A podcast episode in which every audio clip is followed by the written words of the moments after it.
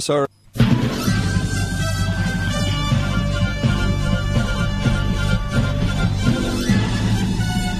This is Viewpoint with attorney and author Chuck Crismier. Viewpoint is a one hour talk show confronting the issues of America's heart and home. And now, with today's edition of Viewpoint, here is Chuck Crismier. The year was 2009. I have in my hands the announcement that came the coming evangelical collapse. An anti Christian chapter in Western history is about to begin, said the writer, and we're on the verge within 10 years of a major collapse of evangelical Christianity, and the breakdown will follow the deterioration of the mainline Protestant world and will fundamentally alter the religious and cultural environment in the West. In the Protestant 20th century, evangelicals flourished, but they will soon be living in a very secular and religiously antagonistic 21st century. And this collapse will herald the arrival of an anti-Christian chapter of the post-Christian West. Intolerance of Christianity will rise to levels many of us have not believed possible in our lifetimes. Public policy will become hostile toward evangelical Christianity, seeing it as, as the opponent, the opponent of the common good, and millions of evangelicals will quit. Thousands of ministries will end. Christian media will be reduced, if not eliminated, and many Christian schools will go into rapid decline.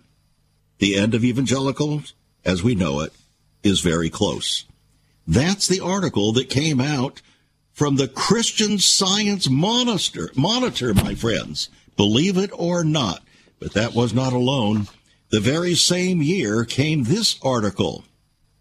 Leaders of the emergent church movement within evangelical Christianity are observing the Muslim month of Ramadan. Mm-hmm.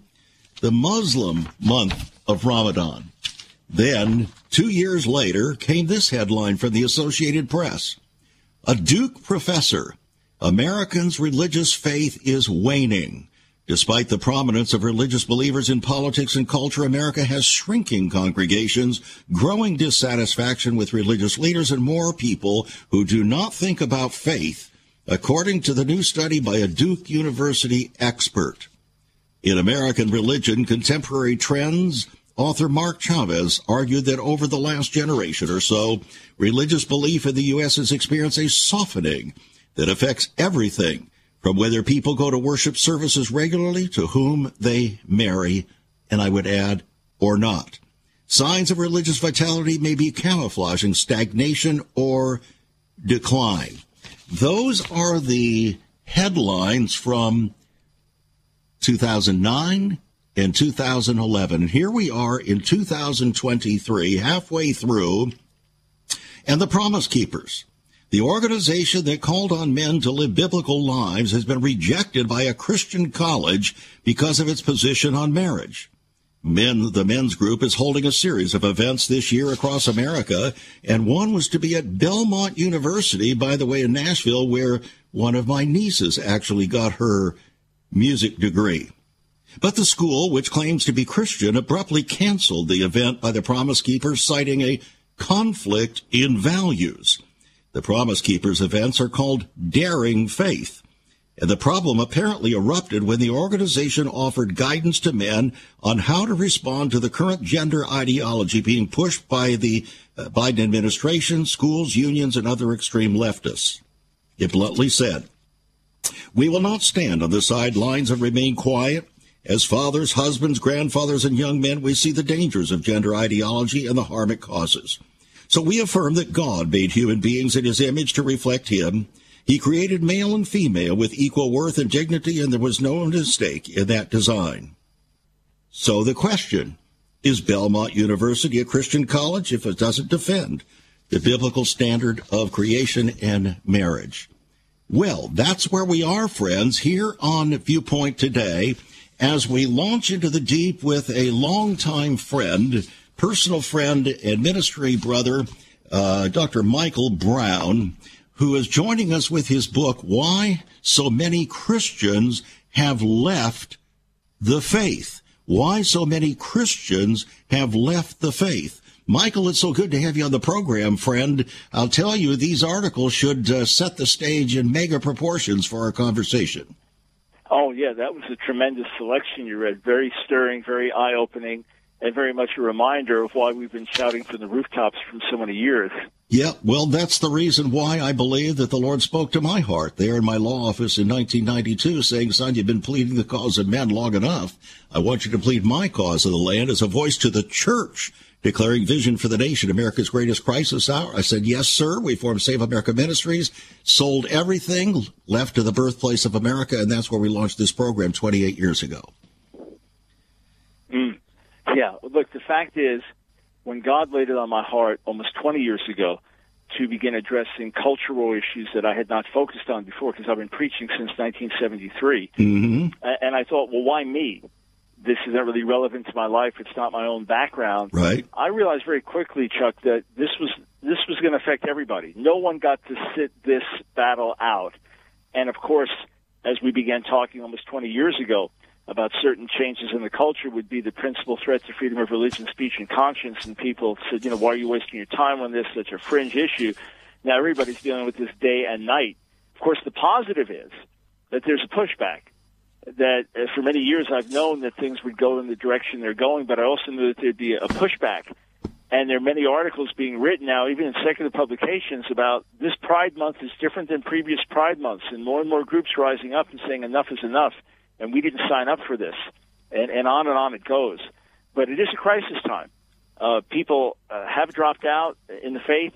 The the those who identify as nones, N-O-N-E-S, with no religious affiliation, that's rapidly growing in America. That's now a, a substantial portion of the population. Mm-hmm. Those professing to be Christian in the last decade, uh, those numbers have dropped by about uh, 10%, from about 85% to 75%.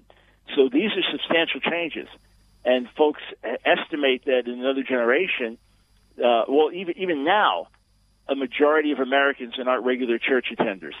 Well, I know that in your book you indicate that you're not uh, totally convinced that this is the great falling away that uh, the Apostle Paul warned of. I happen to think it is. I happen to think that it's right on the cusp of the great falling away and is a manifestation of what that looks like, and we just haven't received the fullness of it yet. Well, it's it's it's certainly possible. The problem is that around the world, the gospel is growing in leaps and bounds, and and that the numbers of people coming to faith in Africa and in Asia and Latin America are unprecedented. The numbers of people coming to faith in in, in the Middle East, in, in Iran, in the Muslim world, are unprecedented.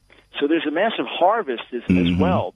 The apostasy that we're seeing in America, the apostasy we're seeing in Europe, is very severe and it's more severe than anything I've seen in 51 years in the Lord. Sure. But, but either, either way, it's a car wreck needing attention. You know, because James 5 tells us if you see your brother turn away from the faith, bring him back. So, regardless of whether it's the final one, it's certainly a very serious one. Right. The question is, how do we respond? What do we do? Because it is a, a, a very intense time. When Jesus says in Matthew 24, 12, because iniquity will abound, the love of many will wax cold. Well, that's there's a there there's availability of sin. There are things at our fingertips that no generation in world history has ever had access to. There needs to be a greater vigilance than we've ever had before. So we are in a critical time, no matter how you slice the cake. That is absolutely true. We're going to get back with uh, Dr. Brown in just a few moments. His book, Why So Many Christians Have Left the Faith, and uh, I think it's going to be eye opening to you, friend, maybe heart opening as well. Uh, $20 will put it in your hands. It's on our website, saveus.org. I hope you get a copy of it. Give us a call, 1 800 SAVE USA. We'll be right back. Once upon a time, children could pray and read their Bibles in school. Divorces were practically unknown, as was child abuse. In our once great America, virginity and chastity were popular virtues and homosexuality was an abomination. So what happened in just one generation? Hi, I'm Chuck Crismier, and I urge you to join me daily on Viewpoint, where we discuss the most challenging issues touching our hearts and homes. Could America's moral slide relate to the fourth commandment? Listen to Viewpoint on this radio station or anytime at saveus.org.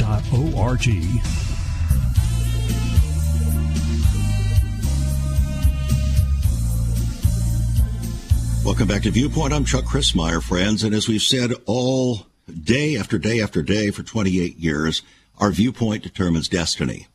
We're con- we can see that happening. It's manifested in the statistics. It's manifested in the observations being made not just by Christians, but by secular forces, secular observers.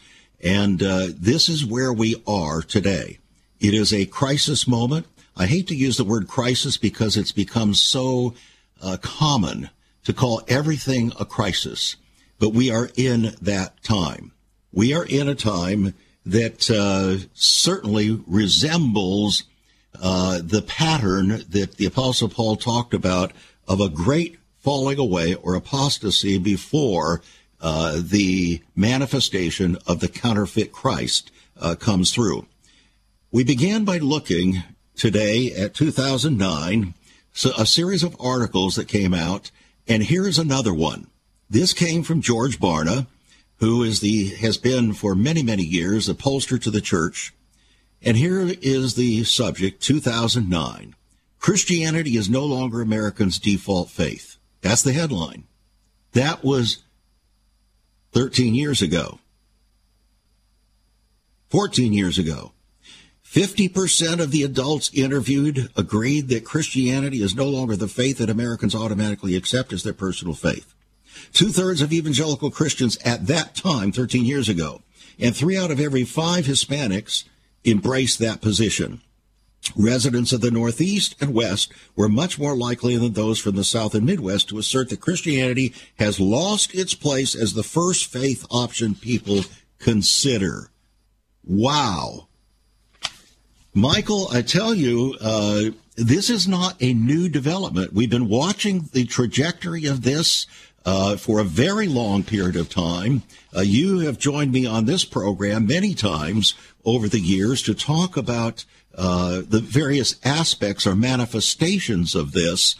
But uh, here it is; it's slapping us in the faith, and uh, the the interesting thing is that people th- this idea of truth, that there is a truth, that there's an absolute truth, that the Bible represents and expresses that truth, has basically gone away. How is that possible? Yeah, well, there there's so many things that play into that, Chuck. I, I remember Francis Schaeffer, Chuck Colson, mm-hmm. so decades ago, uh, uh, talking about America being post-Christian. Right. And uh, I, I've seen comments from Schaeffer in 1968 observing how, say, homosexual activism, this is before Stonewall, would go the way of basically denying gender realities. You know, so the, the handwriting's been on the wall for some time. Part of the problem is we've just assumed Christianity. We've just mm-hmm. assumed the truth of the Bible. And as, say, the, the books of the new atheists became very popular beginning about 15, 16 years ago. Mm-hmm. I devote a chapter of, of, my new book to that subject, how the, the objections of the, the atheists and agnostic scholars kind of trickled down to the general public. Uh, Josh McDowell has said that the objections he used to run into with kids on college campuses, he now runs into uh, with kids who are 12 and 13. Junior high and they school. They don't have the ability to process things. So the Bible is now a bad book. The God of the Bible is a bad God. One of the chapters in my book is called "If Christianity," excuse me, if if gay is good, then the church is bad, mm-hmm. because the, the societal shift has been such that it's only the bigots and the homophobes and the haters who hold to certain mindsets. Uh, Darrell Bock, my friend Professor Darrell Bock, says that we used to be able to say it's true because it's in the Bible. Now we have to tell people it's in the Bible because it's true. So, for whatever reason, our failure to adequately disciple the, the next generations, our getting away from preaching strong biblical truths, our failing to ground people in the defense of the faith, our failing to do a better job discipling our children than the world and social media do mm-hmm. of discipling our children. It, it's it's a perfect storm, a bunch of things coming together at once, and in many ways the church wasn't ready for it. Our our our reticence or even refusal to address controversial social, moral, and cultural issues so that the world is going to educate uh, our people rather than the leaders educating them. And then just so much sin available. Just, you know, take porn, for example, you, available in a ubiquitous way that's never been the case before mm-hmm. in human history it, it, it, hardens hearts. It dulls minds. And seventy percent of Christian men, seventy percent of Christian men admit to being involved in it. 30 some percent of Christian pastors admit to being involved, and about 34 percent of Christian women admit to seeking out porn. What do you make of it? Yeah. Yeah, well, these are staggering numbers, but it's not a surprise because we've never had temptation available like this. Look, when I got set free from, from doing drugs, shooting drugs, and other things, when I came to faith in 1971 at the age of 16, well, that was it. I walked away from it. I didn't hang out with those people anymore. Mm-hmm. And in order to get high, I'd have to go to a certain place or buy drugs or be with certain people. Mm-hmm. I was out of that environment, right? You know, you used to be an alcoholic. You quit going to the bar. But now, right on your cell phone, you, an eight-year-old kid could just type something in, not even knowing what they're typing, and their video content or live chat rooms or whoever else knows what's you know there, and and these things are now available to many people who have not been spiritually grounded, yeah. not taught to be spiritually vigilant, not learned principles of holiness, maybe came to faith through a, a subpar gospel that emphasized all the good things that could happen to them. They were never really called to take up their cross.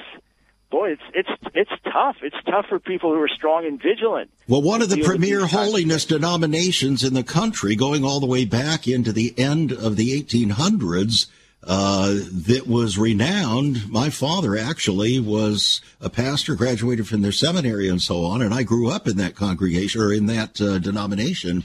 But it has gone so woke now that uh, even such uh, gentlemen as Dr. James Dobson, who was a dyed in the wool uh, guy of that denomination, told me just a few weeks ago that he has not been able to be involved in that denomination for a number of years because they have completely gone off the rails biblically. Yeah, so here's the deal the rain is pouring like it's never poured before in world history, even just because of things being available through internet. So objections to the faith, attacks on the faith, mocking of the gospel, information from other religions, cults, added into that the availability of sin, added into that all the distractions, the mm-hmm. endless things that can pull our attention. The rain is pouring, and either we don't have an umbrella up, we've got an umbrella up full of holes, and we're wondering why we're getting so wet. It's okay, well, let's talk about that. We need to talk about that, and I want to take us back uh, before you became a believer. You became a believer in 1971. I became a believer when I was five in 1950. So did my wife. So I grew up in the church in a very a variety of different denominations from coast to coast. I've experienced the church from like the back of my hand. That's just how how much I know and understand from coast to coast where that is. In the 1960s, my wife and I got married in 1966, and right about that time, not only was the Vietnam War taking getting ready to take place, but also the sexual revolution and a massive rebellion against all authority in the entire Western world. Well, out of that came a bill in 1968 in California by the then Governor Ronald Reagan. It was called the No Fault Divorce Act. Mm-hmm. Ronald Reagan since said it was the worst thing he ever did. Yep. But here's what happened. And I watched this trajectory from coast to coast. I was up to my eyeballs in it, Mike, because uh, I was a, a practicing lawyer as a Christian during those years that we're following. I was in the largest family law court in the nation, the Los Angeles Superior Court System. 80% of my clients came from the broader body of Christ. And here's what happened. Starting with the early 1970s, when you became a Christian, the God is love movement began to sweep through the church rejecting the God of truth and justice and judgment. That was all the preaching. God is love. God is love. That combined with the sexual revolution and the inauguration of no fault divorce capitulated the church into the divorce culture. The church became the leader in the breakdown of the family because it was supported by the pastors in the name of Christ. By the time the 70s had finished, that had metastasized into a serial adult adultery culture, remarriage after divorce when your spouse was still living. By the mid 1980s, that was so heavily ensconced in the church that we had embraced from coast to coast, from pulpit to pew, had embraced the authority, supposed authority, that God wants me happy more than he wants me holy. And the pastors became complicit in the breakdown of the family, the breakdown of the authority of God's word on an issue that God said was so fundamental that from the beginning of the book to the end of the book, he frames the entire gospel message around marriage. That was attacked. The very thing that God says, I hate, we said, no, we disagree with God in his, in Christ's name. That's where the homosexual movement was launched. That's where the transgender movement ultimately has been launched. It began with the church inaugurating what God said he hates. Well, you know, I've said for many years that no fault divorce in the church has done more to undermine marriage than all gay activists combined. Yep, you're right. And it's it obviously the epidemic levels. Uh, you know, there are people listening that, that have gone through divorce and feel condemned, and they fought for their marriage and did what they knew how to do. And we want to be here as a church and and and and give hope and grace and redemption in the midst of the pain and and take the condemnation off. You know, there there is hope for someone who's been divorced, and God can work in that person's life.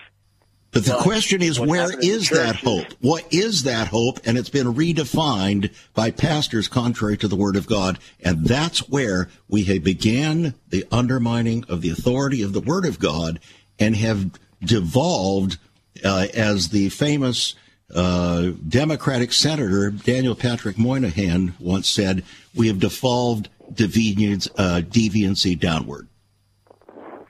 Yeah, well, there's there's no question about the slope and and the slipperiness of it, and you could even look at larger issues. You know, 1960, the birth control pill was introduced. Wasn't a lot of fanfare with it, right? But now ladies could sleep around more, have more control over what happened in their bodies, don't have to rely on, on the guy using birth control. And now you have sex for recreation, not so much for procreation. Mm-hmm. And, and, you know, you have that separation there in, in an unhealthy way. Just various societal factors. But what happened is instead of the church changing the world, the world changed the church. Exactly. That's, that's, the great tragedy we live with to this day. So we were more interested in evangelism than we were in discipleship. Unfortunately, the Great Commission's focus is not on evangelism, it's on discipleship, teaching people to obey everything that God has commanded. We dismiss that. Entire denominations have dismissed that. And it became an embarrassment uh, to the church, but we haven't been willing to do much about it because that's perceived as legalism. Speak to that. Yeah, well, that's that's something that happens often in church history. That you will see an extreme grace movement. Uh, I call it hyper grace today. Mm-hmm. That says that any preaching of holiness is legalism. Any calling to a standard is legalism and, and it, it, responds with this radical grace that goes beyond what Scripture ta- teaches. It is hyper grace. It is above and beyond right. what the Word teaches. And Paul writes in Romans 11 that we should behold both the severity and the kindness of God. Not only His severity, not only His kindness, but both. He also so says the it's the kindness the of God that leads us to repentance. Yes, exactly. Mm-hmm. When the fear of the Lord is abandoned, when when God is just our big buddy who's there to give us a happy life, things are fundamentally and terribly off track. And listen, the the, the thing that drives me the most to live a holy life is I love God mm-hmm. and I want to please Him and honor Him. Exactly. And I also know that sin is destructive in my own life. But with that love for God is a healthy fear of the Lord and of a recognition of the destructive effects that sin can have in our lives. All right. Look, I might not believe that eating Oreo cookies for breakfast and brownies for lunch and chocolate milkshake for dinner will hurt me, but they will. But they will. They We'll will. talk more about It's that when we get back. You have just dropped a bomb on us here, and we need to open that up when we get back. Stay tuned, friends. This is Viewpoint. There is so much more about Chuck Crismier and Save America Ministries on our website, saveus.org. For example, under the marriage section, God has marriage on his mind. Chuck has some great resources to strengthen your marriage. First off, a fact sheet on the state of the marital union, a fact sheet on the state of ministry, marriage, and morals. SaveUS.org. Marriage, divorce, and remarriage. What does the Bible really teach about this? Find all of this at SaveUS.org. Also, a letter to pastors, the Hosea Project, SaveUS.org, and many more resources to strengthen your marriage. It's all on Chuck's website, saveus.org. Again, you can listen to Chuck's Viewpoint broadcast live and archived. Save America Ministries website at saveus.org.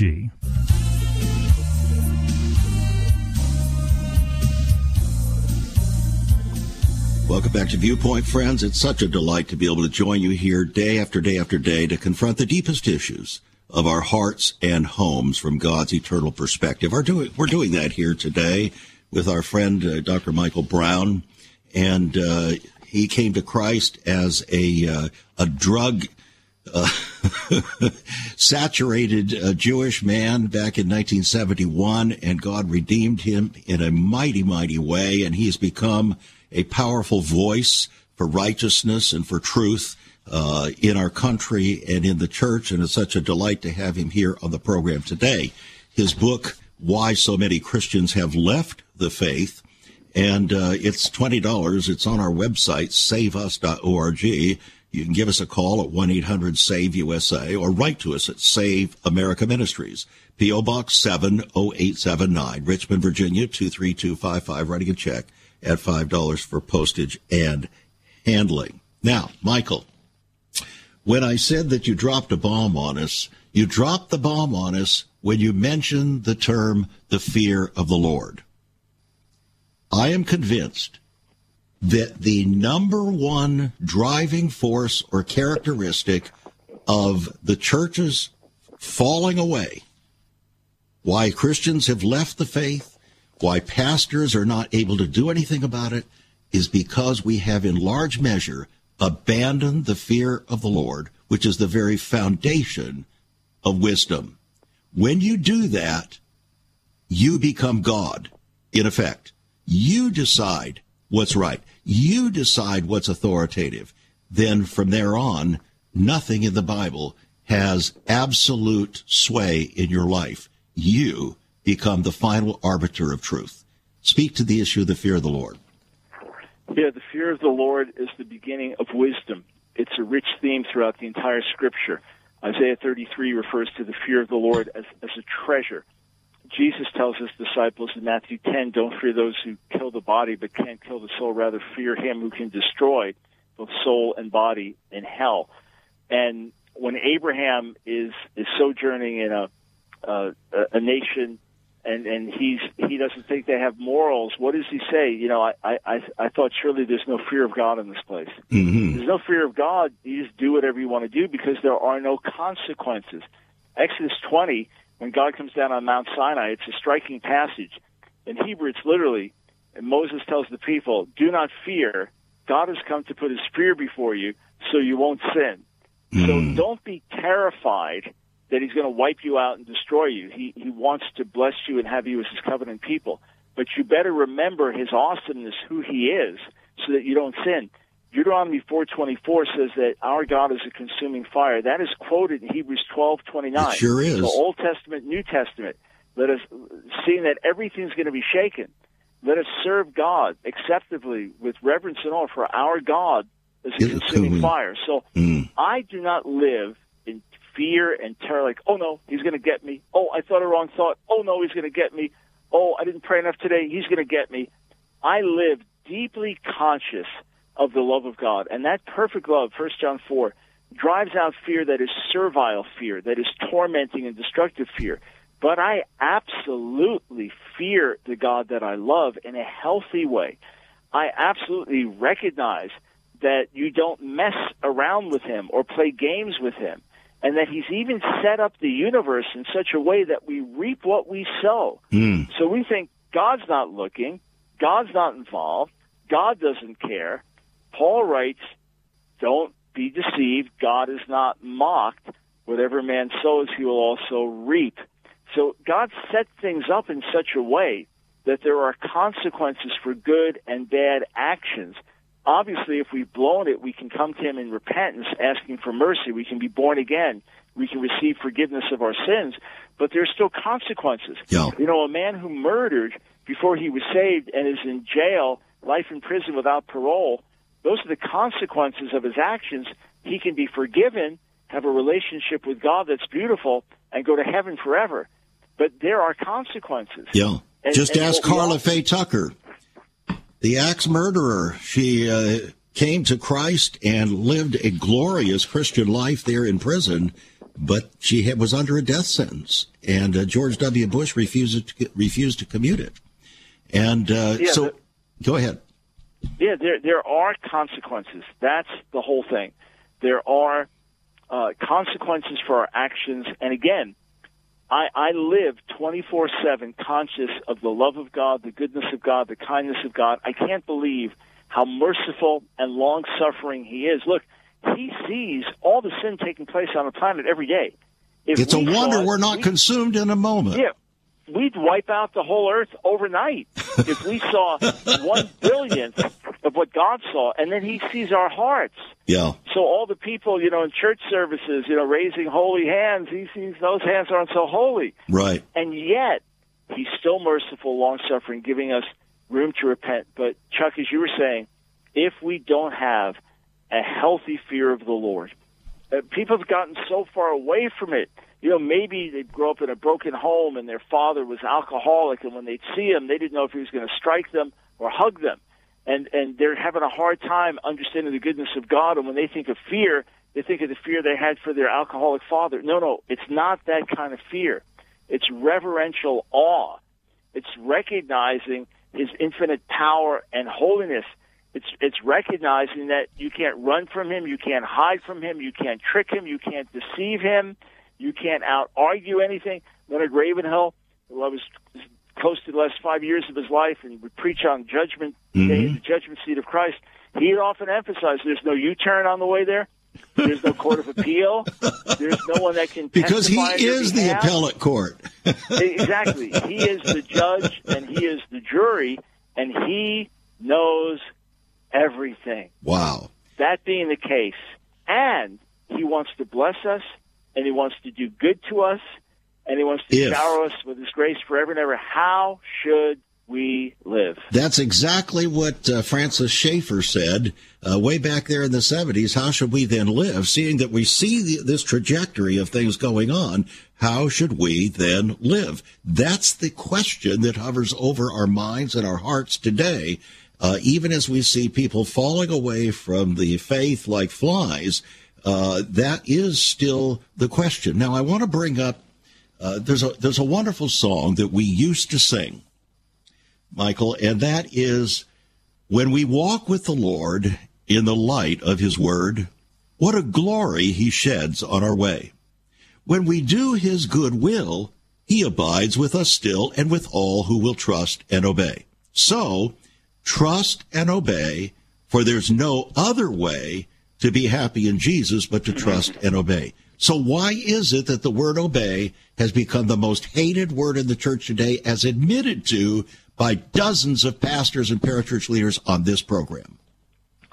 Yeah, well, somehow it has been cast off in the name of freedom. It has been cast off in the name of I am spiritual, not religious. It has been cast off in the name of Jesus set me free. When I tell people is he sets us free from sin, not to sin. Mm. There, there are. Uh, look, I've talked to worship leaders. and they- They're weeping, saying it's unbelievable. We go out, you after this glorious worship service, and the guys want to hang out in the bar and drink, and they're dropping f bombs. You're thinking, how could you possibly have just been connecting with God and leading people into God's presence, and go ahead and do that, man. I'm free. And and you watch this disaster unfold. You know, one major ministry leader talking about weaknesses in his life and some some junk got revealed and he said look i was depressed. I was struggling. He said i, I resorted to alcohol. He said alcohol was not my friend. Alcohol is not anybody's friend mm. when, you, when you're looking to it for release or leaning on it in, in that way. But look it, it's happened before. It's happening at epidemic level today. People think they've got this relevant way to win people to the lord which is basically we become like the world to win the world which is like me saying i'm going to become an alcoholic to help alcoholics I'm going to going to become obese to help people who are overweight. No, it, what you have to do is live the other way, mm-hmm. and then with compassion and grace, reach out to people and say, "Hey, let me tell you about the God who changed my life, and He can change your life too." Mm. Uh, so, you know, the, the whole thing, obedience, it, it's through the New Testament, called sure. to obedience, called to sanctification, called to holiness, and this is a beautiful thing. Yeah. This is a wonderful thing. Jesus says, "If you love me, keep my commandments."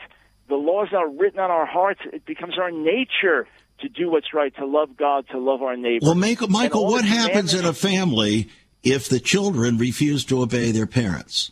There's chaos, isn't there? There's, there's no peace. There's chaos. Uh, and those kids end up hurting themselves badly. Absolutely. Okay. Now, you have a chapter called The Effects of a Compromised Gospel. In my book, Seduction of the Saints, uh, I have a, a chapter in there concerning this. And uh, I indicate that the road to hell begins at Compromise Corner. So, how is it that we have compromised the gospel? I like some of the things that you laid out there so succinctly. Uh, give us a rundown on what that has looked like in terms of our congregations, the focus, and so on. Yeah, so basically, and I, and I break this down in the chapter to several different gospels or pseudo gospels. Right.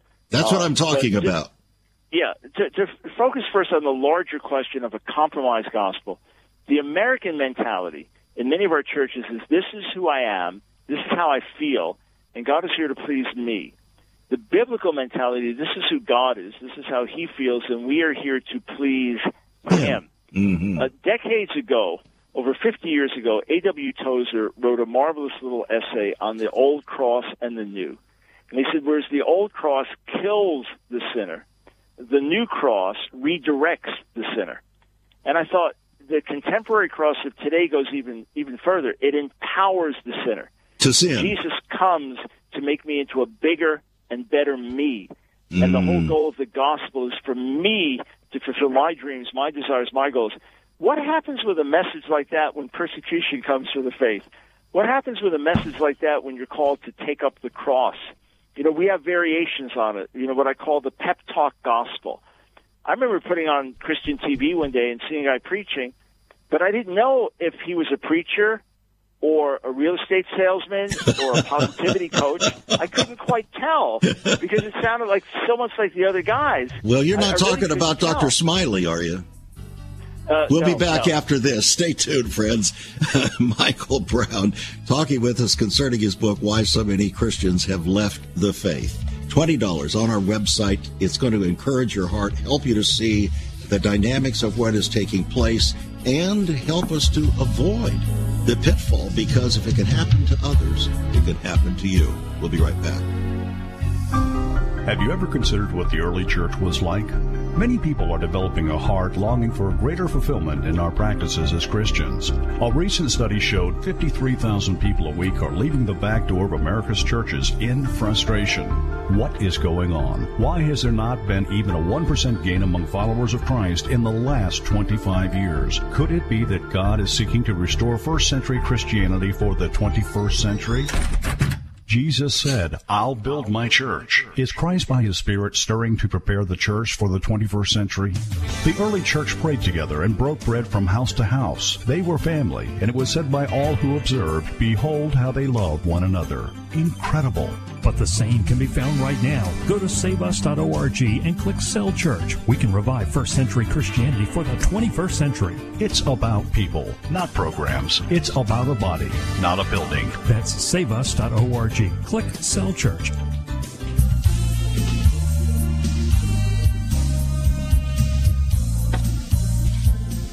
There's so many songs that keep coming into my mind, uh, Michael, as we're chatting here today. One of those is, I gotta be me. I gotta be me. What else can I be but what I am? or, or, um, I did it my way. Reminds me of an ad coming out on television these days to avoid colon cancer. Don't look for the best way to identify the cancer. Find an easy way to pretend that you're trying to find it out and do it your way. you know, I was, I was talking with uh, with friends last night, and you have some left, Michael. Oh yeah, oh good. Of, of Forty, yeah, the good friends I have are great friends, and and this couple, Nancy and I've been friends with them literally for forty years, and they're close coworkers and part Mm, of our ministry wonderful. team. And the husband was saying that he saw a commercial. Uh, it was for a, a pill to take uh, medicine if you have type two diabetes. Uh-huh. Now we know that type two diabetes can be completely reversed with with totally healthy living. hmm That that you can see a reversal. Uh, obviously, certain things may have deteriorated in your body. You can't get back if it's you know well advanced, but it can be completely reversed off insulin, everything through a radical, healthy lifestyle. That's Mhm. that's known. And he was mentioning that everybody in the commercial, and it's just so wonderful, and this lady's singing a song and getting new clothes and new hairdo because of this new pill. Everybody was obese. Yep. All right. Now, this is not to throw stones people over. was I know the ad before. you're talking about, and Right. it's Oh, so okay. joyous.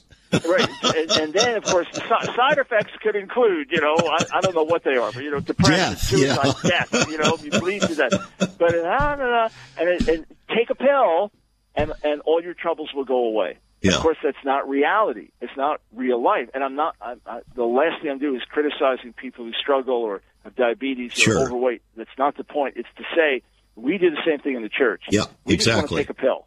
Okay, And- and so the pill, the pill has all kinds of side effects. Well, that's where the so-called health and wealth gospel came in.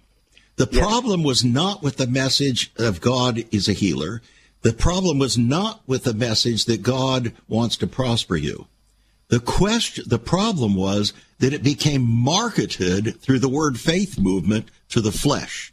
And of the flesh, it reaped corruption. That's where the criticism came. So that one of the premier voices in the church writing books uh, found his face on the front page of the Wall Street Journal with this headline, A profit for Prophets. Yeah. That's, Yeah, so you- that was the problem. right. There's a revelation in Scripture that's very clear about God being the healer.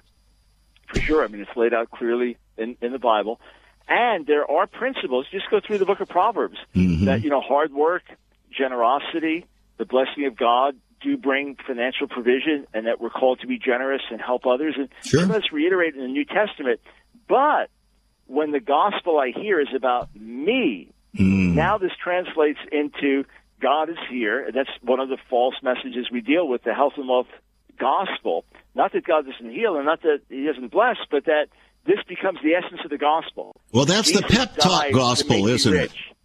That's Yeah, the Jesus pep talk gospel. Yeah, that's right. And uh, you know when when uh, you and you alluded to this earlier, how feelings now have become the final arbiter of truth. In fact, uh, feelings have replaced the faith for many many Christians today. The lordship of feelings. Speak to that. Yeah, well, I don't have grace to do this, meaning it's it's against my flesh. It meaning it calls me to take up the cross and deny myself. No, I don't. I don't think the Lord's in this. Meaning, it's challenging to obey, and it's easier to go the way of the flesh and the way of the world and the way of the emotions. Hmm. And the whole thing with the the wrong emphases of a health and wealth message is you'll never get sick, you'll never have a problem, you'll never have financial difficulty, any trouble that raises its head, you just rebuke it in Jesus' name. And in this world, Jesus said, "In this world you'll have trouble." John sixteen thirty three. That's a reality. Uh, many verses, you know, Paul in, in Acts fourteen, Paul and Barnabas make clear that we must enter the kingdom of God through many tribulations in this world. There are going to be trials, there are going to be tests, there are going to be difficulties, there are going to be challenges. And if my faith is as shallow as if everything doesn't go well, then I don't follow the Lord anymore. Then I have to question whether that person really even knows the Lord. If my faith is as shallow as when the good feelings go away, I mm. walk away. I have to question whether that person really knows the Lord. We got to the place uh, several years ago. Uh, there was uh, such an emphasis on prayer uh, back in the 1990s. Uh, we had solemn assemblies all over the country. I went to several of them. In fact, uh, you spoke at one in Washington, D.C., and I served you with a copy of the so-called lawsuit uh, that is I up there. That. You remember that? you were one yeah, of Richard Owen Roberts was there too, wasn't he? Who? Richard Owen Roberts. Yep, Richard Owen Roberts was there. Yep. I served I 50 that. of them there at that event and 250 uh, via express mail to leaders across the country. Well, uh, the the interesting thing about that is that uh, we have moved away from the uh, solemnity of the gospel, the sobriety of the gospel, to the celebrity gospel. And I remember, uh, and, and, I've been in congregations like this, uh, and I'm sure you've seen them. Uh, one that we were in, all of a sudden, the pastor changed everything. And he created an environment, blacked out all of the windows, blacked out the entire uh, uh, worship gathering center, and set up a stage that looked like American Bandstand. That was supposed to be the new worship center. What do you make of that? So, I, of course, deal with the celebrity gospel in my book. And for sure, this idea of following Jesus makes you cool. Following Jesus is what the cool people do. Uh, just add him into your life, become cool. I mean, that has nothing to do with the gospel. and, and it, through much of church history and much of the world today, people would look at that and say, "What are you talking about? Following Jesus has brought me reproach and hatred and rejection and misunderstanding." I am all for any number of expressions of worshiping the Lord that are not contrary to the Bible. Mm-hmm. It can be loud, it can be soft, it can be it can be stringed instruments, it can be drums, it can be electrical instruments. As long as the understanding is that we're going to worship the Lord, not worship our flesh you, while we're doing it. You mean? It, we're going to we're going to worship the Lord and bring you into the presence of God and not perform. Mm. We're not here to perform. We're to put on a show. Mm-hmm. We, we, want to do things with excellence, play well, sing well. But we, our whole purpose is we want to bring you into an encounter with God through worship, and we want you to be infused with divine truth and reality through the words that we sing.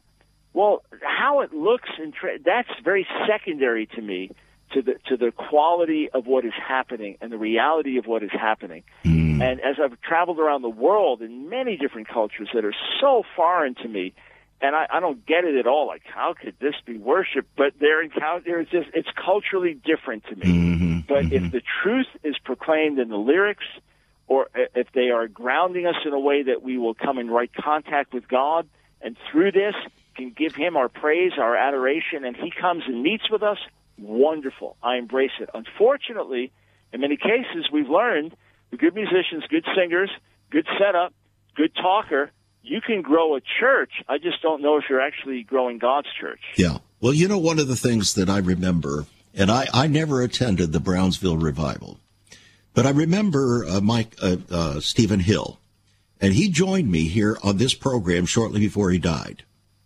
He had a message that was very, very powerful calling for righteousness and repentance. That was a legitimate message for revival. I remember uh, listening to a gal. In fact, I played it on this program a number of times uh, years ago.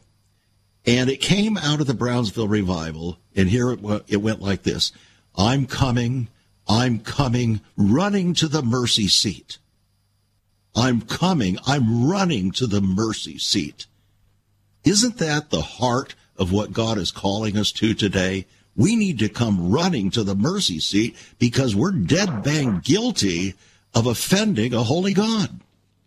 Yeah, it's the old Augustus Toplady Rock of Ages song. A foul I to the fountain fly, wash me, Savior, or I die. That when people, when lost people, we saw it every night for years in the Brownsville revival. Lost people, sinners, people who were mocking God, had no interest in God, people just caught up with being in the world, people who are religious hypocrites, you name it. One day they're indifferent, and the next day they're running to the altar, getting right with God, and 10, 20, 30 years later, they're burning bright for the Lord. It's because there were real conversions coming out of real conviction. Yeah as opposed to people just joining some group. Well, there aren't many altars anymore. Uh, we don't believe in sacrifice. Uh, we believe in the exaltation of self. And uh, of course, that's why we have selfies. And that's why we have the me, me, me generation. All of these things are mitigating against the, uh, the heart of the gospel and, uh, guiding us against the very, the very heart and soul of what God has for us. And then, of course, we have the article that came out in the Los Angeles Times a few years ago where a pastor, uh, an evangelical pastor, was being interviewed by the Los Angeles Times. And he was asked, well, uh, do you, do you believe in hell? And the pastor said, yes, I do. Well, the uh, reporter said, well, do you preach about it? And he said, No, I don't preach about it because, and this is what he said hell isn't sexy anymore. What say you? Oh, my. I, I can't even imagine someone using those words, putting hell and sexy. That's exactly what he said, in, by in the, the way. in the same word, mm-hmm. uh, in the same sentence. And even regardless of whether it's sexy, trendy, popular, it's true. It's true. Oh, my. Well, that that says it all. Yeah, it, it does. That's why I left it right here at the end, uh, because there is no idea. Uh, our idea of God is so completely revolutionized that God is our lackey. He's our Santa Claus. He's our homeboy. He's whatever I want him to be to do my will. And uh, it's just the reverse of what the Bible actually teaches. And so there is a falling away, a massive falling away. And we don't have to pretend that it's not there. It is there. Uh, whether this is what stage this is in with regard to the apostle Paul is talking about the great apostasy. It is happening. It's happening right before our eyes. So let's return to the words that came from Francis Schaeffer back in the 1970s. We've already iterated them here. And that is uh, how should we then live? What do you say to folk here as we wrap up? The whole purpose of our life is to love God and to make Him known, to know Him and make Him known, to be disciples and make disciples. And we hmm. do that as moms and dads, as business people, as single people, as people living our lives in this world. What's our focus? Be disciples, make disciples. Know God, make God known. It makes sense in this world and it makes sense in eternity. And we have to realize that we are ambassadors. If an ambassador does not do the will of the one, the kingdom that sent him, what's going to happen to that ambassador, Mike? They'll be fired. He's going to be fired or recalled, isn't he? Yes. That's a dangerous thing. I don't know. My wife and I, as we speak, uh, get together every single morning around the word and prayer. We're talking about these things. Really. I mean, we're actually talking about these things. You ought to hear my wife. Sometimes I just sit back and I listen. And, uh, you know, there's a certain kind of preachment that comes and uh, it's very edifying, very encouraging. I understand your wife is kind of like that. Oh, exactly. Yeah, just her few words cut right through to reality. Black and white truth is like, there it is. There's no way around it but thank God for wives like that. Well, giving you a holy hug here, Mike. Uh, you and I have done this little do do for many years now, and I trust that the Holy Spirit will uh, uh, guard our words and uh, uh, make sure that what we have said has uh, been received in the right heart, the right spirit. Why so many Christians have left the faith. That's the title of his book. $20 on our website, saveus.org. Give us a call, 1 800 SAVE USA. Write to us at Save America Ministries, uh, P.O. Box 70879, Richmond, Virginia 23255. Running a check at $5 for postage hand. Become a partner, friends. Time is short. Time is short. And pray for our friend Michael Brown. He needs it, just like I do. We all do. Let's humble ourselves before the Lord and not be stiff necked. God bless and be a blessing. You've been listening to Viewpoint with Chuck Crismier. Viewpoint is supported by the faithful gifts of our listeners. Let me urge you to become a partner with Chuck as a voice to the church declaring vision for the nation. Join us again next time on Viewpoint as we confront the issues of America's heart and home.